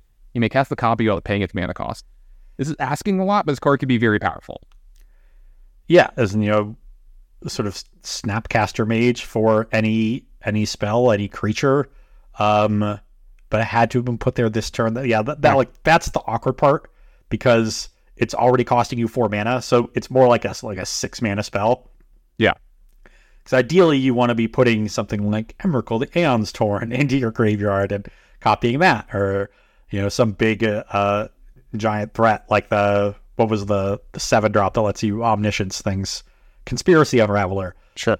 Um, so yeah, I think that's a problem and probably makes this card unplayable. To be honest, like it's just too hard to set up, and then at that point too slow. So you probably have to pair it with a bunch of uh, you know like looters that you play earlier, and then you loot the card into the graveyard, but then you have to untap with the looter, which are generally pretty fragile, and your opponent like kind of sees what's going on. Um, so yeah, I'm not a fan of this card. I think they just kind of ruined all potential it had by adding that clause. And like you could say like yeah, it'd be too good without it, but then at that point you just have a design that doesn't work. Like, there's got to be a, a, medium between the two that you find. Sure. Next one, pretty cool card. I kind of like this one. Uh, Steam Core Scholar, two in a blue, uh, creature weird detective, two two, uh, flying vigilance. Whenever it enters the battlefield, draw two cards, then discard two cards unless you discard an instant or sorcery card or a creature with flying. So uh, it's like compulsive research type effect. It's like champion two, two flying. Sure, it's card like that's a ton of constructive play. Yeah, it's a very different era of magic than when Champion of Wits was around. It matters. Do we have stuff that we want to go in the graveyard? Yeah. Do we have value from doing something in the graveyard? It's pretty good if you have like collect the evidence in your deck in some way, shape, or form, or if you have flashback or anything like that. Um, yeah, I mean, flying in vigilance is pretty decent, but it is just a two-two for for three, which is like it's not going to rumble very well in constructed formats. Like it's not going to trade very often. It's not going to beat down your opponent very often. But this could be a very oh, good role. I'm going to beat down my opponents with it. Sure, like you, you will, but you like to play long, unnecessarily long games. uh, two. this two. does jump off the page a little bit when you read it. Yeah, two, two. Yeah. Take two. What? What are you at? Sixteen. Cool. Go. All evens. Yeah. I I I think this card's very good. I'm a I'm a huge fan. You're a believer. Um, you know, the the flying aspect of it I think is really important because you you sort of get to actualize the body of the card, actualize it as a creature. So you know, without that, it's more just like a, a three mana sift. You just draw two, discard one, you know, with some conditions on it. Um, but here you're like getting a, a, real body that can attack planeswalkers, attack your opponent. Uh, it's like you know your opponent's never going to want to use a removal spell on it, uh, and uh, it, it, goes perfectly well into like, blue aggressive decks that tend to have a bunch of flyers and some instants and sorceries to interact with the opponent. Um, so yeah, I it's one of my favorite cards in the set. Nice. This would be one that you like. What did you want to talk about next? Is there any blue card left, or do you want to move on to the black cards? Um, yeah, I think we're good. I think we're good with blue. Okay, cool. Uh, with black, I think the first one is this uh, barbed servitor uh, rare, right? Yeah. This, and this one does some. This one has a, uh, some homages to an, another card. So it's three to black for a one-one artifact construct. It's indestructible. When it enters the battlefield, suspect it, so it has menace and it can't block. Uh, whenever a Barbed Servitor deals combat damage to a player, you draw a card and you lose one life. And then if it's dealt damage, target opponent loses that much life. So that's the thing is this one can't block like some of the versions could back in the day of uh there was like a it's, red card that did this. Uh, the well, stuffy doll is the one that I always remember. There's stuffy doll and there's a red card that does it too because the yeah. red card could like fight for like two in a red or whatever. It was a one one and be like, yeah, I'll fight this thing or whatever. Um, this one's pretty interesting. Now I I can't see this happening construct so much so much mana for like just to do anything. These cards are very generally very annoying and limited though, and can be like game warping. Yeah, I imagine the card will be very good and limited. I do not see it in constructed. I, I think not being able to block is a really big deal. These cards are, are typically very defensive. You know, this one obviously is like you know built to be more aggressive, but I just don't think this style of card works as an aggressive card. Uh, and being just a four mana one one that you Like you have to tap out for this card on turn four, and if you're behind at all, uh, it's tough to do that. So Uh-huh. it's really a card that you can only play when you're ahead, and I don't like cards that are four or more mana that you know have that condition on them. Did you want to talk about any of the cards before Case of the Stashed Skeleton? Uh, no. All right. Case of the Stashed Skeleton, one of the black. When this enters the battlefield, create a 2 1 black skeleton creature token and suspect it. To solve this, this is a case, obviously. To solve this, you control no suspected skeletons. That's a really random sentence to say. And then solve one of the black, sacrifice this case, search your library for a card, put it in your hand, then shuffle, activate only sorcery. So this one makes a 2 1 menace creature that can't block for 2 mana. And then if that creature is ever gone at the end of your turn, you get this thing that just allows you to demonic tutor at sorcery speed. Yeah, That's pretty powerful, Ross. Uh, yeah, um, the card's very good. like, it's really good. Yeah. And like the two one menace is like nice too. The, this is this is the such a great card for aggressive decks because you're going to be able to play. You know, it, it's not just about getting value uh, now for for aggressive decks. Like you know, Uh-huh. we've mentioned this earlier in the show. The mid range and control decks have just such strong late games. You, you can't just card advantage them and stay with them in that sense. You basically have to like attack them early. You know, and if they're you know obviously if they're unable to stop those early waves, you're going to win. That's plan A. But once they stop those early waves, you usually have like some sort of reach or some sort of haymaker to try to close a game that your early aggression wasn't able to do so. And this card lets you find whatever that element of your deck is. You know, if you need a key burn spell, you can find it. If you need your like big dragon or giant like demon thing to like, you know, come down, you just got like one big flyer in your deck and you just slam it and hope they don't have an answer for it for a turn. Like that can, you know, you can just play one copy of it and your four copies of Case of the Stashed Skeleton will eventually find it. Um, I think this card's really cool a- and another one of my favorites in the set. Speaking of favorites in the set, I kind of like this next one. Deadly Cover Up. Uh, three black, black sorcery. As an additional cost to the spell, you may collect evidence six. Destroy all creatures. If evidence was collected, exile a card from an opponent's graveyard. Then search its owner's graveyard, hand, and library for any number of the cards with the same name as the exiled card. The player shuffles, then draws a card for each card exiled from their hand this way.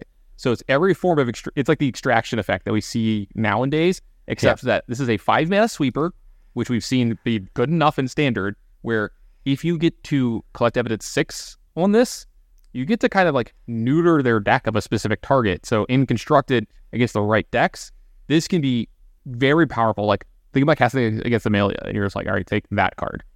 You just don't have this card in your deck anymore on Yeah. turn five. So this card can do some messed up stuff. Yeah, and it's still just a solid, you know, five mana wrath. So uh, those kind of extraction effects have always been looked down upon, not because they have no utility, but because the utility is not worth a card. Mhm. And th- this is one of the this is one of the first times we've seen that effect stapled onto another, you know, another card. They're usually standalone kind of effects. I, I can't recall another case of it being, you know, at least stapled onto a card this powerful. So you're playing this card as a wrath, but you know, getting There that a- extraction and the and the information, you know, you look you you're, you get to look at their hand, Yeah. um, and Yeah, there's never anything like just like this one. Yeah. now. so uh, another quality quality wrath. Now that said, how difficult is it going to be to cast this on five consistently when you have to collect evidence six? Uh, oh no, it's May. Okay, Yeah, I it's, didn't- it, it- it's still a five that mana when you were reading it's the card. Still, yeah, it's still a five mana wrath, but you may Yeah. collect evidence six. oh okay, so you get to have your cake and eat it too. Yeah, Perfect. Card's Yeah, great. no no problems. Yeah, I agree. No notes. No Yeah, yeah. notes. Honestly, that that part kind of annoys me. yeah. I kind of like this next card too. This is definitely a Ross type card. Homicide Investigator, one in the black. Can we uh, can we stop at a Sure. extract a confession? It's an, another Can- good collect evidence spell. Okay, sure. Uh, one of the black sorcery. An additional cost of this, you may collect evidence six. Each opponent sacrifices a creature. Um, if evidence is collected, instead, each opponent sacrifices a creature with the greatest power creatures they control. See, I'm going to slightly disagree with you here in the fact that A, it's a sorcery, and B, I think for this card to be remotely playable, you have to collect evidence six because you have Sheoldred's Edict in the format right now, which is a Yeah. much better card, and I will die on this hill that it's a much better card than this.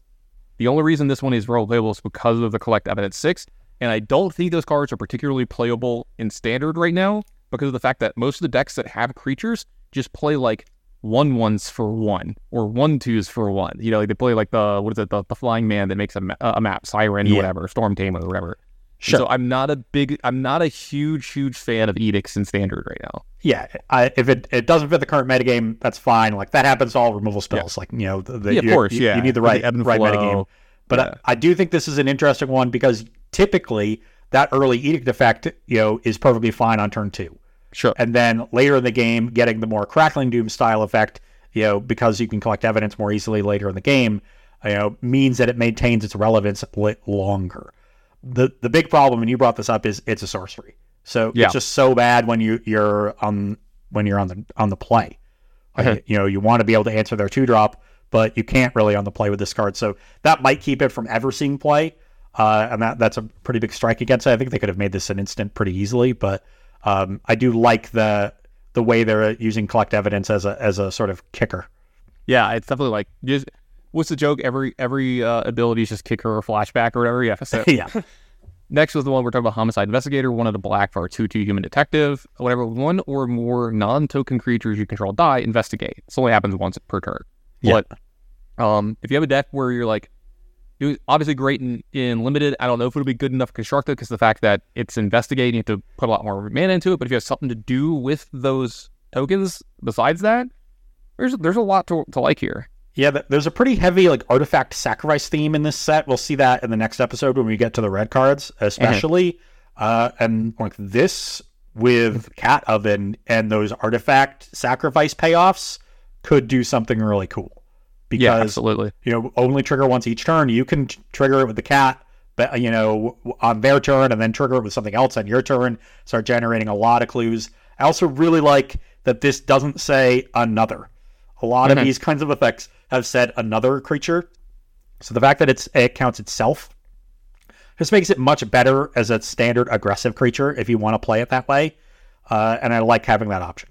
Yeah, absolutely. Uh, next we have a, a little bit of a throwback card here. This is an homage to uh, some Ravnica cards back in the day. We've got Hunted uh, Bonebrute, two and a black for a Skeleton Beast. It's a six-two with Menace. When it enters the battlefield, target opponent creates two one-one white dog creature tokens, and then whenever Hunted Bonebrute dies, each opponent loses three life. It also it's Disguise for one of the black. So Yeah. So you can You play kinda it face get around- turn three, yeah. then flip it up, and they don't get their tokens. yeah. and six two menace, which is pretty big. Two toughness is probably just like not good enough. I will take this moment to say that I played a lot of Hunted Dragon at FNMs back when that card was in standard. I built my my Gruul deck and I ramped into Hunted Dragon, and then the next turn I would cast Wildfire, kill your three knights, and leave my six six. That was my combo. It was great. Seems like a lot of work for not enough. Anyway, illicit masquerade is three You, and a you have to a- try hard to get a six six flyer in 2005 10 and That's very fair. That is very fair. Illicit Masquerade is three to black for an enchantment. It's got flash. Uh, when it enters the battlefield, put an imposter counter on each creature you control. Whenever creature you control with an imposter counter dies, exile it. Return its return up to one other target creature card from your graveyard to the battlefield. Uh this is this is a lot, Ross. Uh, it's a lot of ways to try to reanimate something. Oh yeah, it's an awkward one because you, you have to like yeah. get creatures onto the battlefield and get creatures into your graveyard in like a somewhat even ratio, and then land this four mana enchantment. So I don't really see it working out. I think there's too many like timing restrictions to make it really work.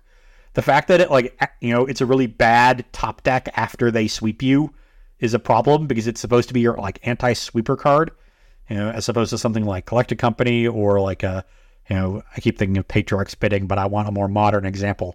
Uh, Re- Return the Ranks, you know, cards like that. It's, it's supposed to be in that ilk, but it like requires you to get it down at exactly the right time. Like Flash kind of helps you with that, but I don't think it helps you enough. Yep. Uh, what's the next one you wanted to talk about? I think the removal spell's coming up, right? Yeah, long goodbye. Okay, so one of my votes for the best card in the set. Oh, Uh, really? Yeah, because like I think this card is good. I think it's like really good. Yeah, And like when I it, say it's a fine removal spell. what, uh, maybe the best card of the set is uh, yeah, overdoing it. I think it's going to be one of the most impactful cards that you're going to see quite a bit, depend just depending on a thing or two. So long goodbye is one of the black instant. This spell can't be countered. Destroy target creature or planeswalker with mana value of three or less. So this is the best two mana removal spell we've had in standard for quite a while that hits like everything you'd want to in the first three turns. This is also one of the only removal spells that can kill uh what's the three drop in Esper? Uh, Raffine. Raffine on the draw. Like because you ward doesn't matter if your spell can't like Yeah. you can literally They- point it at They they'd put it in the reminder text just Yeah. to make sure people knew Yes. this. This This includes, includes the, the, wa- by the ward ward ability. ability. Yeah. So you So- just kill that and then all the other cards that are played for one, two, or three mana. Yeah. And So- obviously, like excellent and limited to be able to just kill your opponent's face down creature on the draw Yep. and, and steal the initiative that way. So, uh, will probably be one of the better uncommons in the set for that reason as a premium removal spell. Yeah, I, I kind of I kind of forgot about how prevalent like this set is going to make ward, and with Raffine already super prevalent in standard.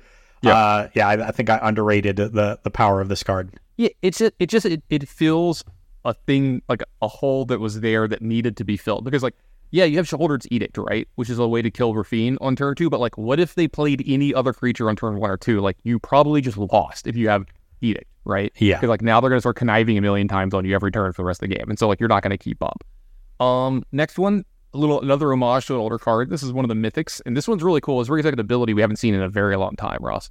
So Massacre Girl, known killer, two black black, four four, legendary creature, human assassin. It's got menace.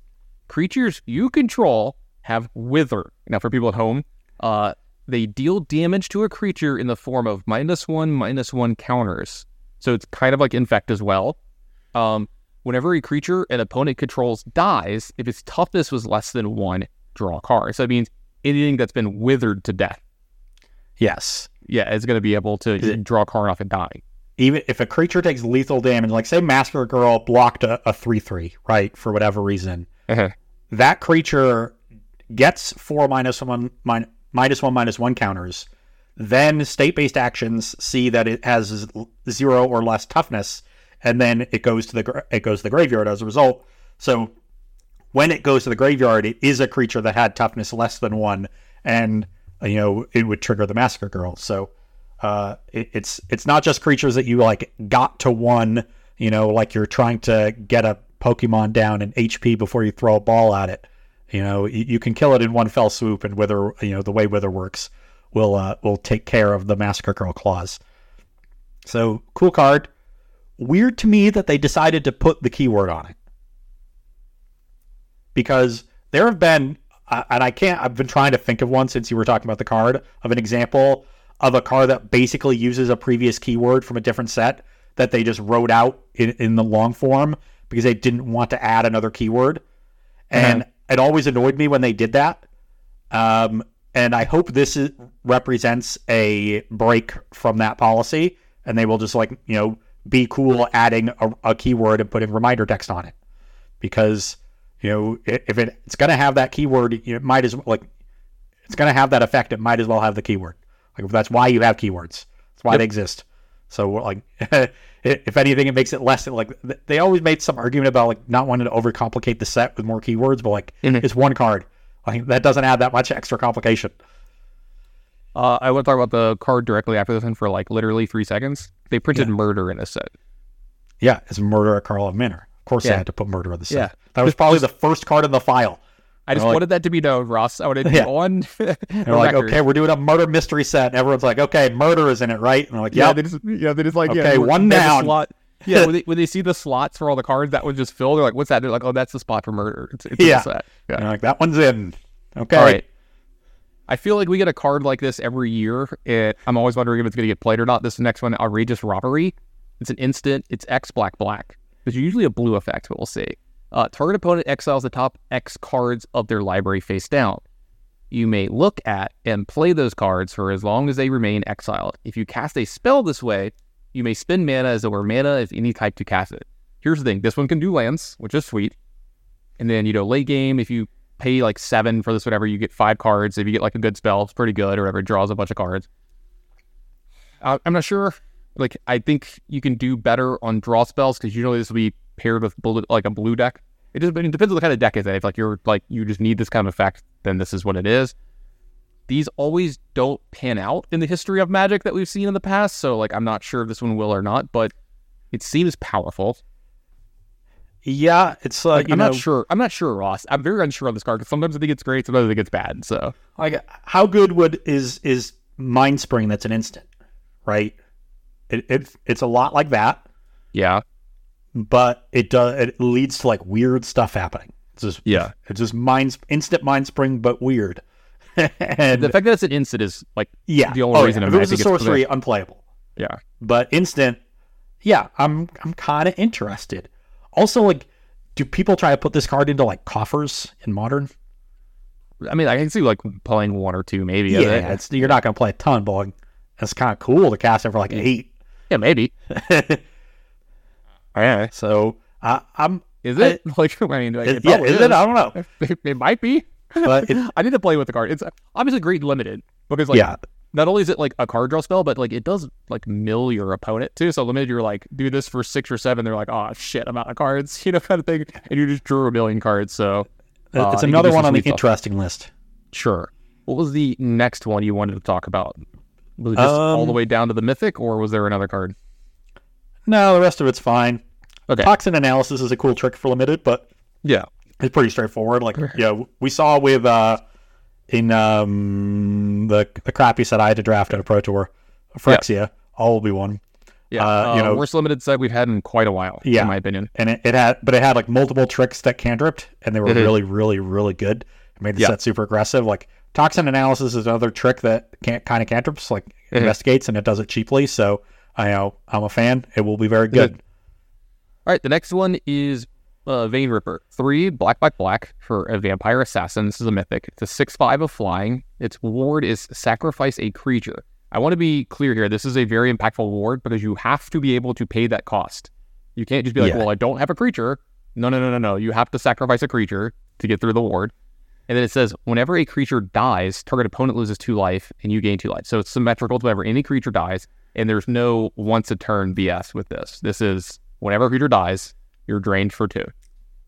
Very powerful card on rate, or also like, like I'm sorry, not on rate, but like on the card itself. Very powerful text. yeah It is a six drop that is a six five flyer. So if this is, I don't think you want this on like the sacrifice decks because you generally don't get the six mana. yeah it's, too expensive for those decks which is Yeah. kind of the problem like maybe there's a standard version that tops out at this card uh, six just feels like it feels like one too many if this was like a Yeah. five mana five four i would like it a lot more Yeah, obvious limited bomb, like limited Oh, bomb. Like you're gonna play this and attack with like four creatures, and your opponent's just gonna be dead. They're gonna be like, well, I like I can't. They're just gonna be like, what am I supposed to do? You know, like one of those damned if you do, damned if you don't. But um, I do think it does some busts of. This is a this is probably a really cool card for commander. It's going to straight up just kill the game when you like. There's gonna be a lot of games that like I'm sure someone's gonna make a deck where when they cast this, multiple people are gonna die Yeah. immediately, or someone's dead, and there's gonna be some negotiations going on. But yeah, this one, I think the cost is a little prohibitive. The fact that it's triple black is a big thing as well. It's going to be hard to play this in more than a two color deck. And then, uh, like you said, like you don't really want this in the deck that whatever, but it still does a good creature on rate. I just can't see this making constructed. I do like that it is a mythic though, because I don't want this showing up in limited all the time. So I think that's one of the reasons this is a this is a mythic. Yeah, this is a necessary mythic. Otherwise, we'd be a, like the uh, glory bringer problem. Yeah, like there's always a card in every set. Uh, I've actually talked to some of the like the people who do uh, card design at Wizards. Yeah. and uh, I'm not gonna say any names here or anything like that, but I actually talked to them about this about the um because you know the new the new change that's coming to the the play packs. Like you know you don't have set boost you don't have set boosters and draft boosters anymore. You have play packs or whatever. So now you Yeah. can get more rares in a pack than whatever.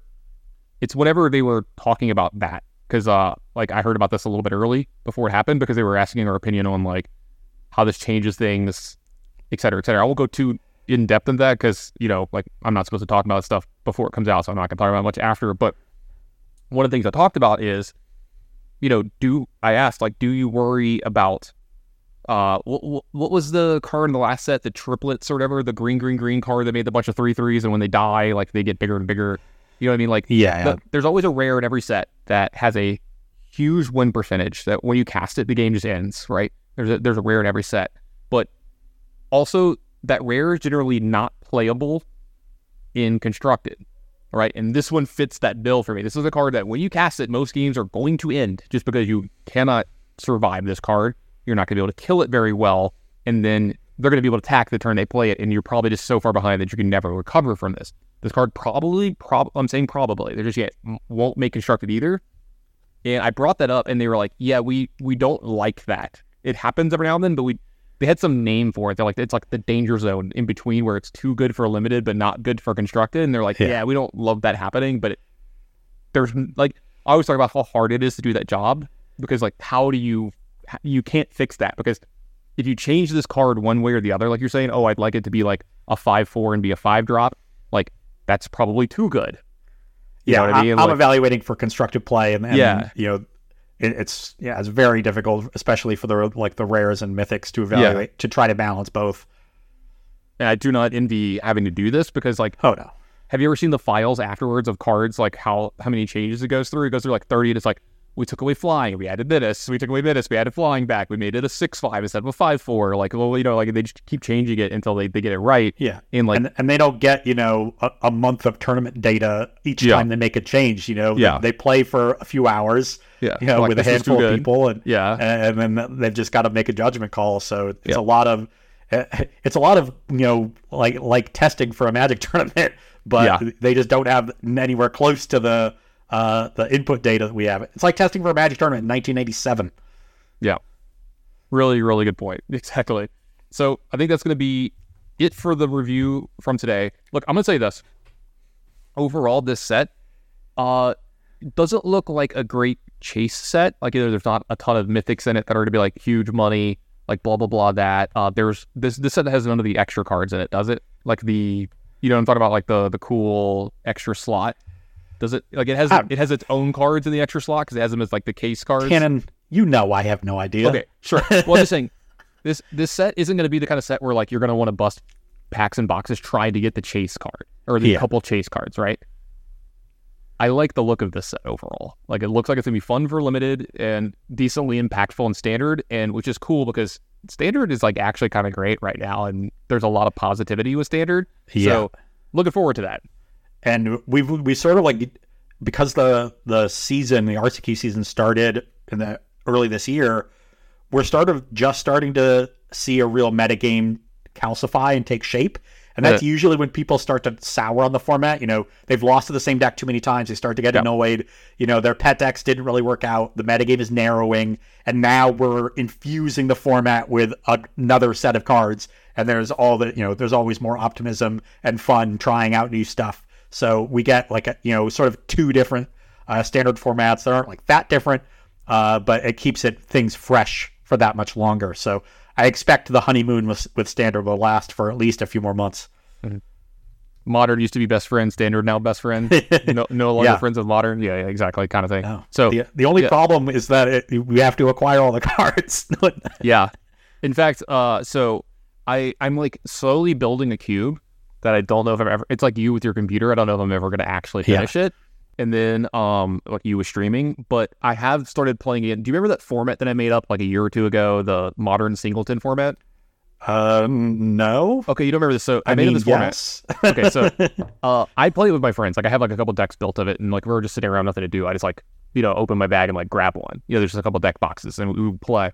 So what the format is is um it's modern singleton. It's a hundred card decks, uh, and we use the banned and restricted list or the banned list for modern, except it's changed. So like half of it is legal. So like Yeah. uh, DRS is legal, Faithless loot is, looting is legal, you know, Blazing Shoal is legal. The cards that are okay as like one ofs in your deck are completely legal. Fury is fine, you know, but uh, cards like uh, like example Pod, Twin, uh, Golgari Grave Troll, those cards are not okay because a they're busted and b they they like homogenize games. Like when you Yeah. find that card, the game or like KCI, then your deck just becomes about oh I'm gonna play all these like I'm gonna play like Fabricate and like all these cards to like find KCI and then Yeah. do the thing, right? I'm like that's not the point of the format. It's not fun. Also, I recently made a change to it. You know, when I talked about it in the past, I made a change to it where we banned the fetch lands too, which is like actually made it really fun.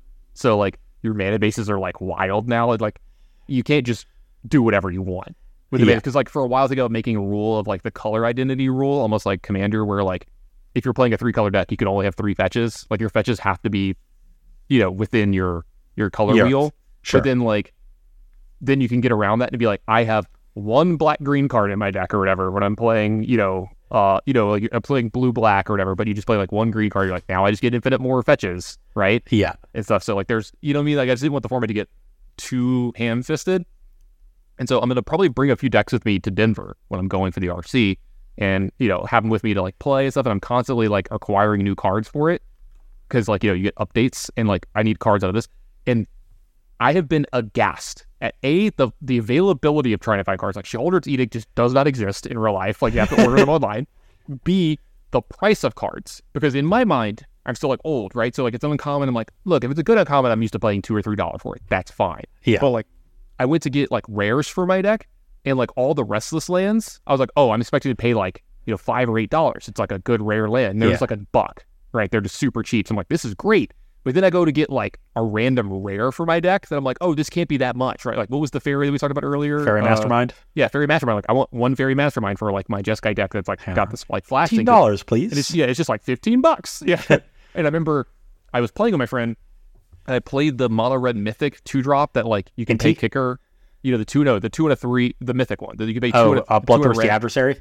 Yeah, the the one that you could pay two and a red and like flashes back a card and you could do Bloodthirsty. Adversary. Yeah, and so like I played it, and my friend's like, "Yeah, that's like a thirty dollar card." Right? I was like, "Wait, what?" I was like, "I think I bought this for a dollar." You know, like, and I remember being like, "Yeah, this is a lot for this card," because like, you know you know what I mean? So the price of standard cards is wild right now, and then, uh, God forbid you need a Sheoldred for your deck because I, I Yeah. just randomly have one, and they're just like eighty dollars or whatever. I think they're, And they're more. like not even played in half the decks that can cast it. So uh standard is an interesting uh spot right now, but I will say this. I've been played in an arena, pretty gas. Uh I I've been so I'm not super big on the format, but if I had to play it tomorrow, or like if I had to play it right now, because like you know, we just had RCs uh a couple weeks ago, I would have played the Bant uh toxic deck. I almost said infect again, the Bant toxic deck. But if I had to like play something right now, I would probably play like the blue black deck without Yeah. Sheoldred, where it has Faerie Mastermind, Trickster, and Yeah. a bunch of the other There's stuff. like Dimir and Azorius flash decks. I would definitely Yeah. just play both of those, figure out which one I like more, and play that. well, the Dimir deck, I felt like you have a, a better, or I don't know if it's better, but I felt like you had a pretty good matchup against Domain, and then you could just like game versus everything else. yeah, uh, bat and cut down are like pretty irreplaceable effects. Yeah. So uh, I would I would definitely think that Dimir is better. Yeah. Uh, but I they're, would try they're both really, really good. And then you just like randomly have this like robust flash game that you can play with Yeah. like a bunch of card advantage. If you're looking for a list, the one that I liked, I haven't done any updating on it, but the one I was playing, one I liked is uh, it, I was on their podcast recently. CCR uh won an RC with one recently, and I really liked his list and like all his reasoning behind all his cards. The thing about him is he puts in the time and Oh, has a good reason for everything. Like I've, I've actually been watching him stream quite a bit lately, and I watched him play through like a league and then a challenge with the deck, and like just hearing him talk through his plays and like why he does certain things some some turns. I'm like, a man, I'm washed. you know, like I learned a lot. But B, like this deck's just great. Has a lot of and it, like it's the kind of deck that I like where it's less straightforward. There's nothing wrong with the super straightforward decks, but like decks like Jund and um, Domain, I get really bored with them because like I'm just trying to do the same thing every turn for every every for the rest of the game. But this deck, you have a lot of choices to make over the you know the few early turns of the game, and then it, as the mid game goes on, and you kind of juke and jive and position yourself. So I like I like that deck a lot right now. Yeah, very tactical gameplay. I'm Mhm. I'm a big fan. I would as soon as I saw that deck, I was like, this is the one for me. Yeah. If when we found out that the Mentor deck that wasn't actually that great, because that deck jumped off the page at me. Oh, I- I got I got hot thinking about that one. Ross and I were both fanning ourselves. Right Yeah. now. We haven't seen. We were You can't see us.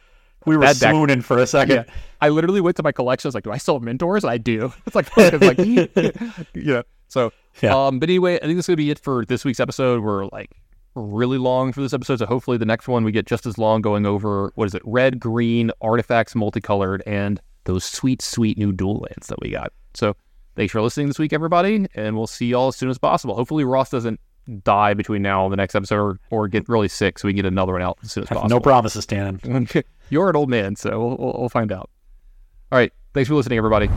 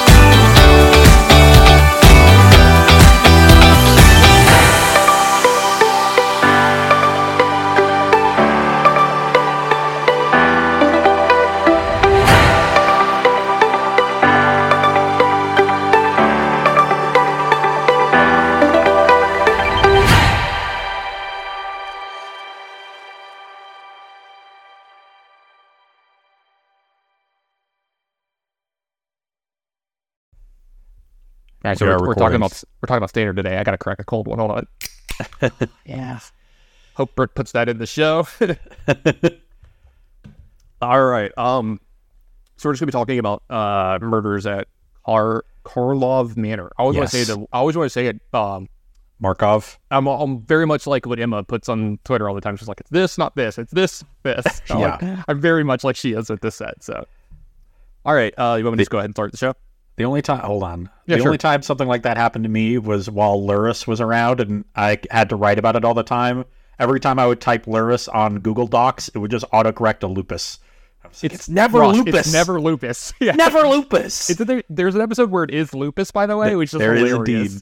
Because he definitely says it. Like, there's one where like, you know, they can't figure it out. It's like late in the show, Yeah. and he's like, he's like, "Hail Mary time, guys! Anything." He's like, "I promise I won't call you stupid." Or we're like, blah blah blah. And always like, "Lupus." He's like, "Dude, it's never lupus." He just looks kind of it like it's just like a funny joke in the show oh, it was a running gag for like five years, and then Yeah, in like season six or seven, it's yeah, it's one of the last seasons where it is actually lupus. Yeah. uh, I think I've watched that show in pretty much its entirety two or three times, but I think I've told you this. The way that I watch it now, uh, I probably skip at least ten to fifteen minutes of every episode because you can just skip all the procedural shit and the surgery stuff because like it doesn't actually matter, and I just want the storyline because Yeah. the character development is really done well in that show. Considering that, um, I would have loved to have seen House in today's world where it's like a streaming show more because streaming shows are just better because like they don't they're not as formulaic because anything that's on cable television has to usually follow a formula and Yeah. it gets very repetitive very fast so the ones that stick out are very good also it there's a rule about this in my head any of the episodes that don't follow the formula are the highest variance episodes. They're either by far the worst episodes or by far the best episodes. Yeah, like the best episode of House is probably the the season one one where there's yeah. they find out about House. it's called three stories. Yeah, So there's three episodes of that show that are considered the best episodes, and they all have like I think they're all like 9.5 or higher on IMDb. It's that one, and then the two last episodes of it. I think it's season three or four. It's when it's the story of Wilson and his that, girlfriend. that's season four, f- season four. yeah, I think it's the end of season four because it's it's called Wilson's Head and Wilson's Heart. Yeah, something like that. And they were it's, like, it's the season where he does the game show after he fires the the original three. yes. It's when you get season four, 13 and all the other people. Yeah. 13's a great character, by and the way. Taub and, and yeah, and Taub, yeah, and Yeah. stuff. And so, uh, Uh, yeah, because uh, that's one of the Oh, yeah. episodes where these, they start to bend reality on you, and they do that for like a couple seasons. Because like she comes back the next season and she's not real, and like every Yeah, episode with that, I fucking love watching House lose his mind. It's amazing. and it's uh but yeah you can definitely skip all the procedural stuff it's person comes in with a weird case house Yeah. is like oh it's this they treat them for that they Yeah. get worse they're Yeah. like oh wait no it's probably this they look like they're getting better then they get a lot worse Yeah. and then house has some epiphany and figures out what it is